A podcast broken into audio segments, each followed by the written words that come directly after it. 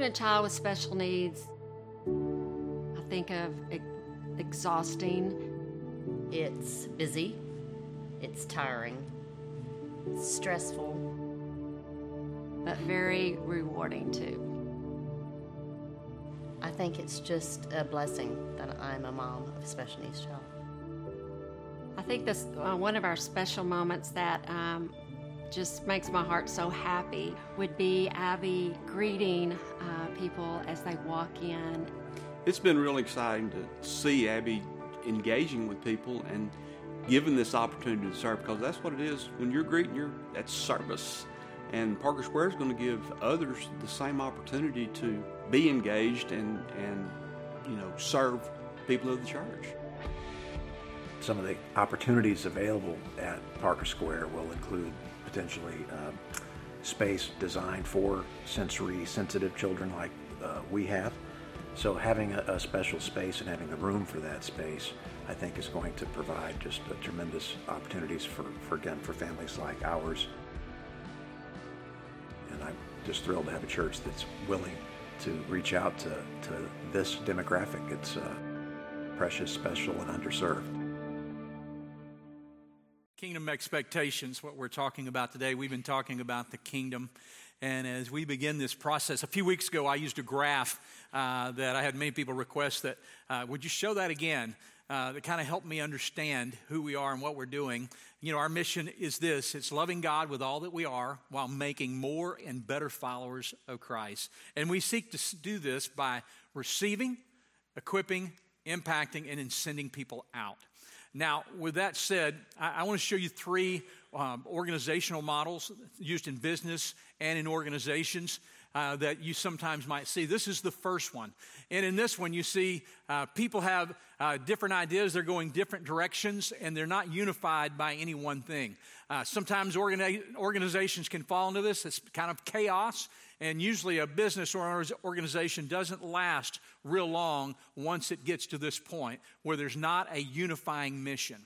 Uh, the second model is this. There's a unifying mission, which for us would be loving God with all that we are while making more and better followers of Christ. It's what we're about. It's what God has called us to do. It's taken from the Great Commandment and the Great Commission, uh, to love God and to make disciples. Uh, in it, you see that there are different arrows going different directions because people have different passions. They have different thoughts. Some are creative. Uh, some are not so creative. Uh, some have passions about one type of ministry and others have another. Sometimes people have ideas about what they think, uh, what they think is best at that moment, and others may have a different idea. But at the end of the day, we're all going the same direction. We all have one mission, just different thoughts and ideas and emphasis about how that occurs and how that happens. The third one is this, and this is one direction. Everybody's going the same way. Everybody looks alike. Everybody acts alike. Everybody thinks alike. You give up your personalities and your gifts all to go one direction. And this is what usually a cult leader will do, okay? They'll get you to, everybody say the same thing, think the same way, don't question, just go, all right? Maybe we saw Briggs a while ago when you were a SEAL. I'm, I'm sure there were times they had to be exactly, uh, operate in this manner. But as a church, we are really number two. At least I hope we are. Number two, uh, people have different passions, different thoughts, different philosophies, dis- different suggestions, and uh, different callings. Uh, and so they're they're seeking to work that out, but all under the mission of loving God with all that we are while making more and better followers of Christ. And sometimes we give up the way that we would do it in order for the gospel to be known and to be known and to be effective. And so as we think about this, it's okay that you have different, you have concerns. It's okay that you have questions. It's okay that you'd say, well, what about this or what about that? That's part of it. That's part of what makes us Rock Point Church. But at the end of the day, we say, you know, that wasn't my idea. Uh, but, you know, if this is where God is leading us, I want to prayerfully support. I, I need. I may need questions answered. We had a Wednesday, this past Wednesday, we had a Q and A. A lot of people had questions. We'll continue to do that as people has, have questions and want to ask them. Uh, we'll talk on the phone, whatever we need to do. But we believe uh, that God is setting a course, and that's part of the reason that we're here today. So as we talk about this, you may be asking, so why are we doing this again? Uh, is this just for special need families? That's a big piece of it. I'm not going to lie to you. That's a huge part of it, is God has, we believe, called us uh, to reach family with special needs, to have a place for families with special needs children to come. We have effectively run out of space here, uh, but we believe that God has put this emphasis on our heart because we're one of the very few churches uh, in this area, and really even in America, that that provide a minister and a ministry for special needs. And we're, we want to keep those doors wide open. We want to say, come. And it, I'm telling you, there's not a week goes Goes by that someone doesn't contact us and say, I heard your church will take families with special needs children, and I have one, or someone with special needs, and I'm coming this week. I'm so excited. I keep seeing this over and over. I keep hearing this over and over. And we say, thank you, God. If there's an area that's underserved that needs to be reached with the gospel, that needs to open their arms, then we will do that. And God has placed that firmly upon our heart. But not just that, also for our college ministry and college students. You know, it was really neat today. I met a young man. We're going to be moving over to Parker Square in between two colleges. And one of those colleges, N C T C, um, Matt um, Bird, our worship leader, uh, led a young man in the gym to Christ this week, and he was here, and he's going to be baptized. Guess where he goes to school? Right there. God is at work before us. Can I tell you another moment? I mean, these kingdom moments. I wish I had time to share all these. Uh, I, I'll tell you another one that happened. So um, one of our men, he was here in the last service. His name's Chuck, and he's really soft-spoken, always sits in the back, doesn't say a whole lot, but he's a veteran. And he this week, this last week, um, he uh, went to the V A hospital, and uh, he does Uber now. He's retired, and he just does Uber as he wants to. And he said, you know what, well, I'm here, I'll just do an Uber. And so he he put his information in, and right away it got dinged, and there was a young man who had just gotten out of the Navy just a year or so ago, and he had been at the V A there, and he got in the car with him. And that young man started telling his story and say, you know, I'm I'm, I'm Jewish. I was raised Jewish, but I'm not really practicing. And he said, I've just had a hard time. I've really struggled since I've gotten out of the Navy. It's been really, really tough, and I'm just making some bad decisions, and I'm afraid I'm going to go back into it. And he goes, he goes, hey, I, I want to take you to church Sunday. Would you come by and let me pick you up and take you to church? I want you to meet some people.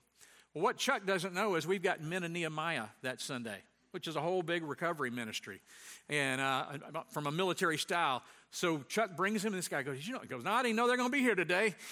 And he hears that, and God really speaks to him. He told me later, he said, I only came because Chuck had, he had been nice to me, and he had been traveling, taking me around and not charging me, and so I felt like I owed him something. And so he said, so I didn't want to go to church. That's the last place I want to. I'm, I'm Jewish, and I don't even want to go there. I'm, I wouldn't go into church, but I felt like I kind of owed it to him. So fast forward. Uh, it was time change Sunday, right? And uh, I set my clock at home for that so I could effectively get up. I get up, you know, have an extra hour's sleep. I come to church. That's all great. We have the uh, Men of Nehemiah here. Then we have a luncheon afterwards. So I'm a part of that. Talk to some people. After I finish talking to that, I start going home, and I look at my watch, and I go, doggone it, man. It's three o'clock. It's almost three ten, and we've got Membership Matters. I need to get back up here about three forty-five. I go, shoot, this is kind of a long day. I guess I talked longer than I thought. So I, I get in my car, and I'm never here at three o'clock on Sunday. Now, I might be here at four, and I might be here at two, but I'm not here at three, and there's at least an hour I'm going home on Sunday. And so I, I'm headed home, and I get there, and my wife says, where are you going? I said, just a few minutes. I got to be back up there. And she goes, right now? I go, yeah, I got to get up there. And so I I jump back in my car, I come up here, and it's about ten to four, and nobody's here. And I go, I guess everybody's late. It's four o'clock. There's nobody here. There's nobody from Membership Matters. My staff's not here. I'm going, what? It, this has never happened. This is terrible. No, everybody's gone. And about that time, Chuck walks in with this young man. He goes, hey, uh, I just came up here hoping to find somebody. Can he talk to you? I go, sure. So we start talking. He tells me his story. And while we're talking, I realize it's not four fifteen, it's three fifteen. And I had not changed my watch back, and that's what I was looking at. So I would never have been here at three o'clock.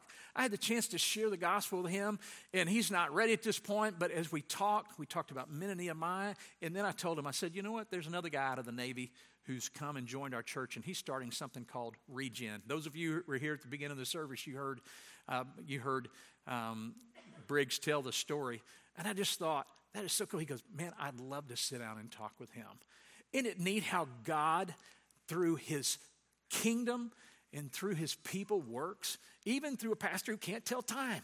Uh, it, so I just, I love how God is working and moving in just a sweet, sweet time. You know, Matt read the story of the parables of the uh, of the talents. And the talents was was a lot of money back then. If it was a talent of gold, it would have been close from five hundred thousand dollars to a million dollars, and then two talents and five talents. So as he tells that story, that's a really a remarkable um, a remar- remarkable responsibility uh, that they were given. And as they're giving this, you know the story. Uh, the one with five, the one with one didn't do anything with it. And he goes, he has some pretty harsh words to say to him because he didn't do anything with the, with the money that he was given. Uh, the other one made uh, another talent, and then the third one made five talents. He made, he took the five and he turned it into ten. He took the opportunity, and the master was overjoyed with him, and he said, "Well, good, well done, thy good and faithful servant. You have been over some things. I've given you the opportunity over a few things. Now you will have much." This is a great word to be spoken. I think that we had always that we'd all want before the Father in heaven one day.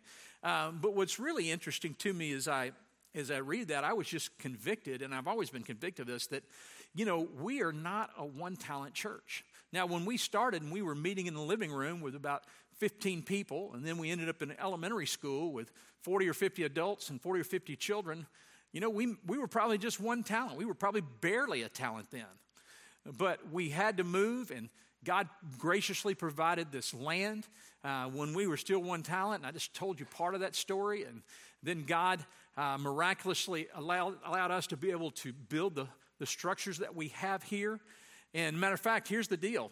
Sometimes people say, well, I, I just wouldn't, I don't see a need to build a building. I don't need to see the need to get another building. Can I tell you this? If we didn't have this one, you wouldn't be here. I look out and I see two people, the Brocks over here. None of you were here that first year. If we hadn't have built that, you wouldn't have been here. And the truth was that we couldn't stay there anyway. And then many of you have come since we had this facility.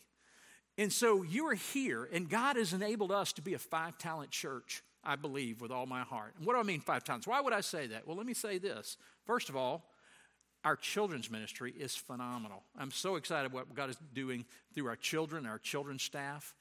Our special needs ministry is incredible. Our special needs minister is in here right now. I, I don't think we could find someone any better.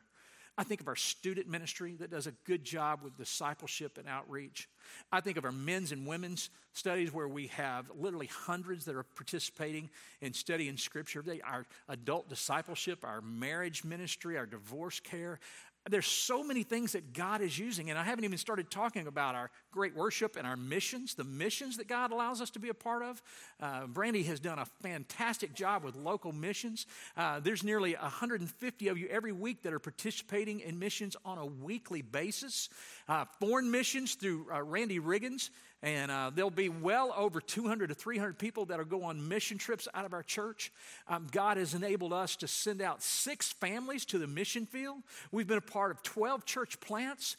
God has allowed us to be a five-talent church, but I think he wants us to be a ten-talent church. With all that he has blessed us with, with the opportunity, with the giftings and the talents that God has given us. I mean, I think about it, I'm sitting here thinking, good night, Lord, you sent us a Navy SEAL to do our Regen ministry. I'm like, like who does that? Like, where is that? That is just a gift from God that we don't earn, that we haven't deserved, that God in the economy of his kingdom works in and through his people. And I don't believe he's done yet. And so that's why we're marching forward. That's why we never want to say no to another special needs family. We never want to say we don't have room for children. We never want to say we don't have room for students. And we want to be about impacting that community. We're, I'm going to be preaching. Dustin's going to be preaching. We'll always be doing live teaching. And I'm excited about what God is doing. Now, with that, let's look at our text. This is a, this is a text uh, that's based on the one that we read earlier in Matthew twenty-five. And in Matthew twenty-five, uh, Jesus is in Jerusalem at that time, and he's telling what is coming. It's apocalyptic. It's about the future of what's going to be happening. And I always find it interesting that in Matthew twenty-five, he gives the parable of the talents. And then in Matthew twenty-six, there's a very compelling story. The next compelling story that he tells right there is when the woman came and she broke, we think her name was Mary, we're not sure, she broke the flask of ointment over him and she anointed her, his feet with that precious oil that would have been one to two years' salary. And people were going, why? Why didn't you just wait and give that to the poor? And he said, the poor you have always with you, but me you have right now. And what she's done is worship, and it will be spoken on from now on. And so it's just a neat deal because he's talked about the talents, and you see the extravagant opportunity. Then he shows an extravagant gift of worship being given right after that. I don't think that's by coincidence. Now we come to Luke chapter nineteen, and in this particular instance, what's going on in Luke chapter nineteen, before it was the talents, which was a large amount of money, but now he's going to say, I'm giving everybody an equal amount. I'm giving everybody, basically, I'm giving everybody an opportunity. And so it's the parable of uh, the minas and the parable of the of the minas. And so he's got uh, he's going to give each one a mina, and then he's going to encourage them to go and use it. So let's go to our text in the book of Luke, chapter nineteen, beginning with the eleventh verse. And they heard these things, and he proceeded to tell a parable because he was near to Jerusalem, because they supposed that the kingdom of God was to appear immediately. In other words, many of the people who were following thought, okay, he's going to go in and take charge and take control. But that's not the kind of kingdom God, Jesus was talking about. He was bringing salvation. He was bringing uh, release from spiritual bondage. And he said, therefore, let me give you an example. A nobleman went into a far country to receive for himself a kingdom and then return. Now, what's interesting about this parable is the Jews who were attuned would have thought, you know what, this is a whole lot like what's happened to us historically.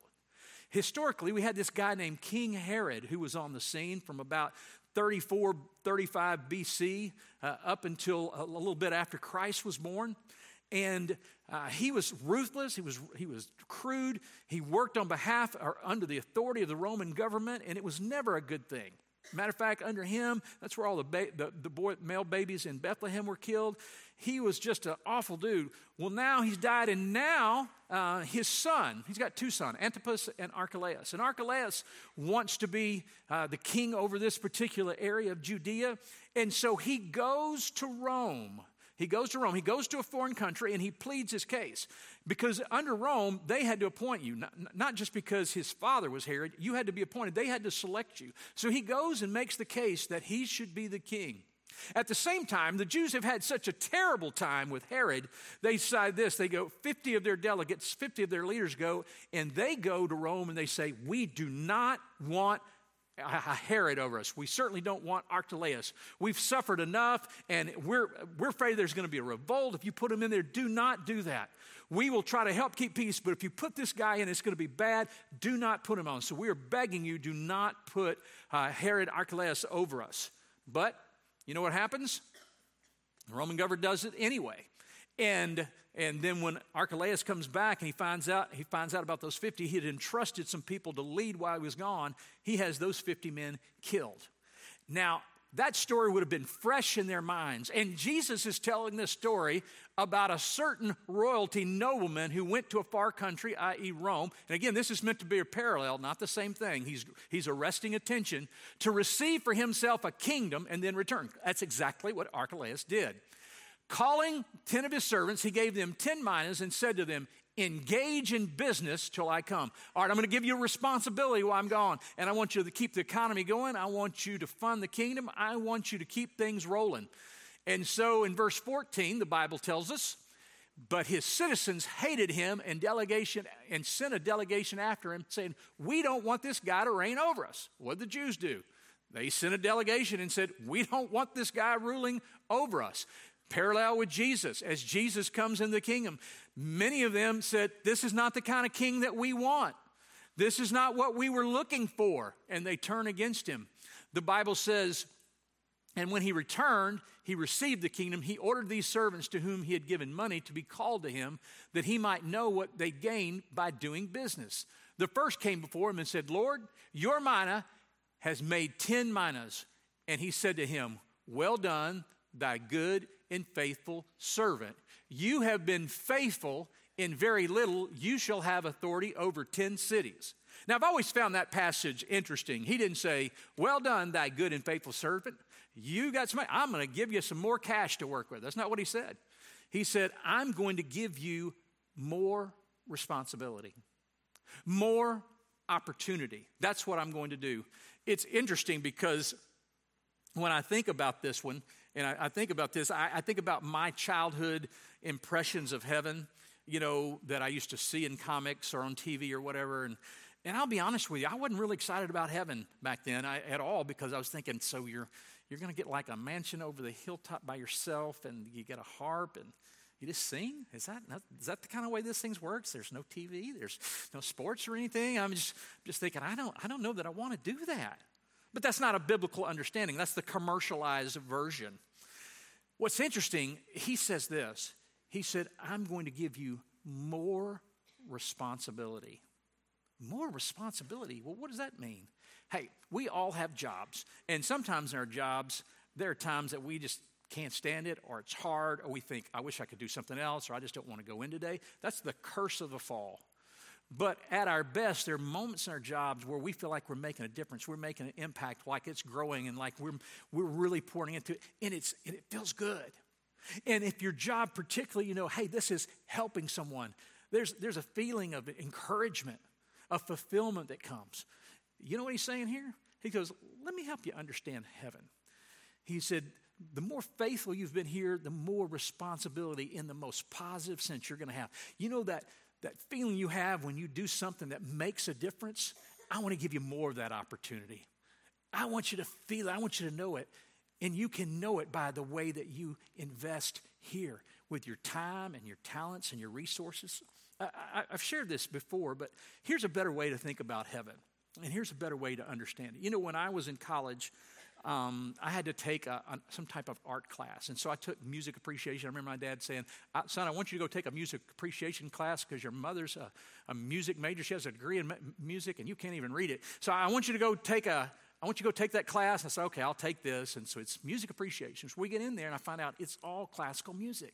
And my mother had classical albums and stuff, and I never paid any attention, just thinking, oh, don't, you don't have Hank Williams Junior or something? It says music appreciation. I mean, what what's going on here? And so I'm in this class, and so we start learning all the great composers. And we learn about uh, Wolfgang Amadeus Mozart, and we learn about uh, Ludwig van Beethoven, and we learn about Brahms and Chopin and all these different different guys, and then we listen to their music, and and the, the professor starts pointing out uh, certain aspects, and here's certain instruments, and feel feel it as it builds, and then here's the crescendo, and and he starts pointing all these things out, and I start listening. He goes, just close your eyes and listen. So I, I kid you not, for about forty-five, fifty minutes of the class, we just listen. And after about the fourth or fifth class, I started, man, I'm kind of getting a taste for this. And there's this one particular guy uh, that really, his name was uh, Peter Ilyich Tchaikovsky. Uh, some of you may know him. And as I would listen to his music, I mean, it just really kind of kind of fed my soul kind of kind of deal. And, uh, you know, he did several pieces you'd be familiar with, The Nutcracker, and uh, he did um, The Waltz of the Flowers, my favorite, eighteen twelve Overture. Anyway, he did a lot of stuff, wrote a lot of stuff. He was a, uh, what was it, a nineteenth century uh, musician from Russia. But as I began to listen to more of his stuff, man, I just really, really began to enjoy it. And now when I hear that music, like I go, oh, man, it kind of brings a, a smile to my face. Where before, it was like elevator music. I'm thinking, why do they play this junk? Now, why did that happen? I'll tell you why it happened. Because I began to listen and invest in it. And next thing you know, I bought a Tchaikovsky album, you know, and I'm thinking, who would who would knew? And and I, I start listening because I start investing in it. I start listening to it. I start having to learn it. And all of a sudden, I have a greater appreciation. That's exactly what's going to happen in heaven for the believer. For the believer who's invested his time and his resources, his efforts, and his prayers in the kingdom, how much richer are we going to experience heaven for eternity? Because we have a deeper sense. Some of you who've suffered much, how God's going to redeem and how much richer it's going to be. Some of you who've lost loved ones who've gone on to be, how much richer it's going to be. That's a picture of what's transpiring. And the Bible continues here, and he says, and the second came, Lord, you gave, you, you, your minus had become five. And then he said, he went to the five, I've given you five cities, just like the other had ten cities. Then another came and said, Lord, here is your mina, which I kept and laid away in a handkerchief. For I was afraid of you because you are a severe man, and you take what you did not deposit, and you reap where you did not sow. Now, that's an interesting phrase too, and we don't have time to get way into it. But I think it's a picture of when Christ comes again, he's going to redeem all things. Things that Satan meant for evil, God is going to redeem them and use them for his glory. He ultimately will redeem all things. And he said to him, I will condemn you with your own words, you wicked servant. You knew that I was a se- severe man, taking what I did not deposit and reaping what I did not sow. Why then did you put my money, why didn't you put my money in the bank? And at my coming, I might have collected with interest. He goes, at least, why didn't you put it in the bank and make a little money? Why didn't you give me a little extra? You could have done that with no effort. Why didn't you use what I'd given you just to make a little bit more? Why didn't you do something? Why did you just sit there and just act like it was yours? Why did you just sit there and do nothing? And he said to those who stood by, take a mina from him and give it to the one who has ten. And if we kept reading the same passage, you'd say, they would say, but Lord, he's already got ten. He goes, that's the way it works, buddy. And that, he didn't use that exact language. That, that's the Ron version. Uh, but he said, to him who is faithful much, I will give more opportunity. That's why I come back to our church. God is giving us such tremendous opportunity, such an opportunity to reach this community and to make an impact in this world.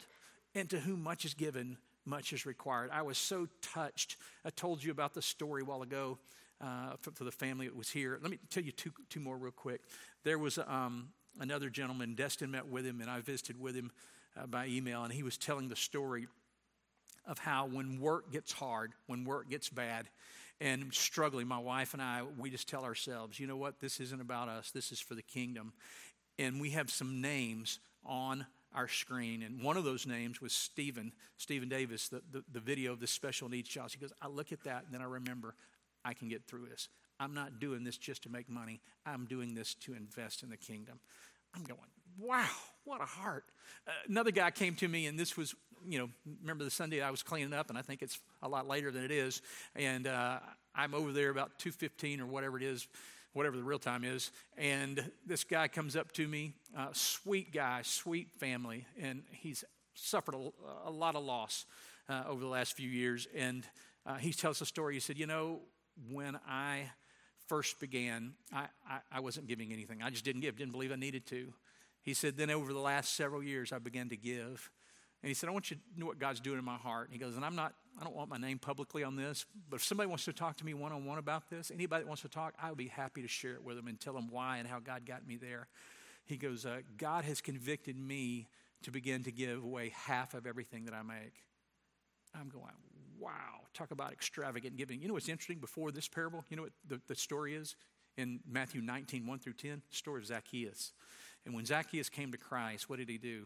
He made it right, paid people four times, whatever he cheated from. And he said, and then all that I have from this forward, I will give half unto the Lord. Wow. Yeah, I, I loved what the, the other gentleman said. He said, you know, I've, I've given multiple times sacrificially. I've never regret what I've given or how I've served or what I've prayed. Can I tell you one day before the Lord, we will never regret. And I can tell you even here, we will never regret the opportunity God gives to us to invest. And you may say, I've got one mina. That's right. So you do as God leads you to do. But what he doesn't want us to do is bury it in the ground. I want to share this. I'll close with this story because this is a, tr- a story that um, transformed, literally transformed my life and how I think. Uh, I went, and some of you have heard it before, I know. But I, uh, I, I went to the Philippines after I got out of college. And I served there doing missions uh, in Davao City on Mindanao Island. And uh, it was a... Uh, it was an interesting place. It was very hot. It was not what I was thinking uh, when I signed up, but it was a great opportunity, so to speak. And I lived with this Filipino family, and it was a three-bedroom house, no air conditioning, and it's always hot there. Uh, they didn't have a shower, so we had a bucket that we had to bathe out of. And when I got there, I noticed there were all these kids there, all these people there at the house. And I thought, oh, I guess they came over to see the missionary this year. And then we got ready to go to bed, and I realized, no, they all live here. And uh, they were...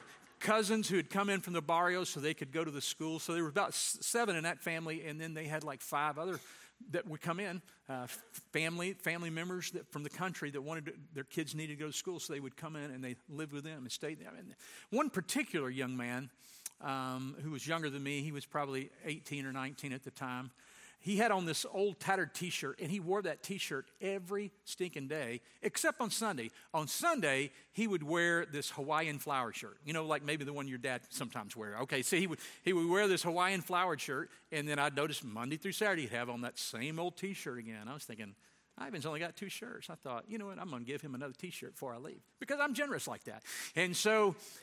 So we go on, and uh, it comes, it's about time for me to leave, and I found this department store over there that had all these designer clothes for like two and three bucks, and they were they were all fake. Uh, you know, they were Gucci and Neiman Marcus and all needless markup or whatever it is, and all these other all these other types, Guess jeans, and you know all these different types of clothes that they have. And as a matter of fact, you could just take a dollar pair of jeans and, it, and you could request a label, and they would sew it on there for two dollars, and you could have it. You know, now it's Gucci jeans, okay?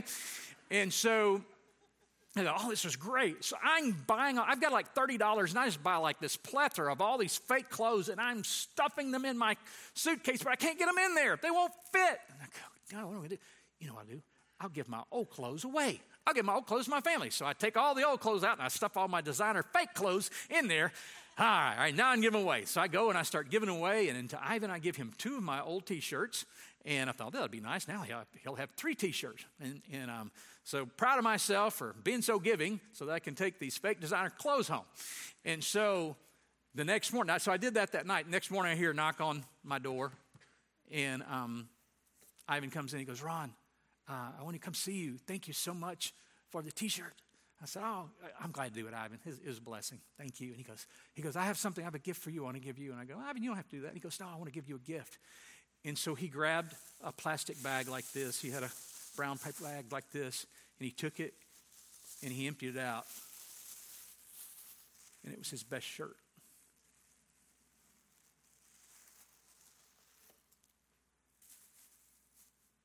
I was giving him my scraps that couldn't even fit in my, my suitcase.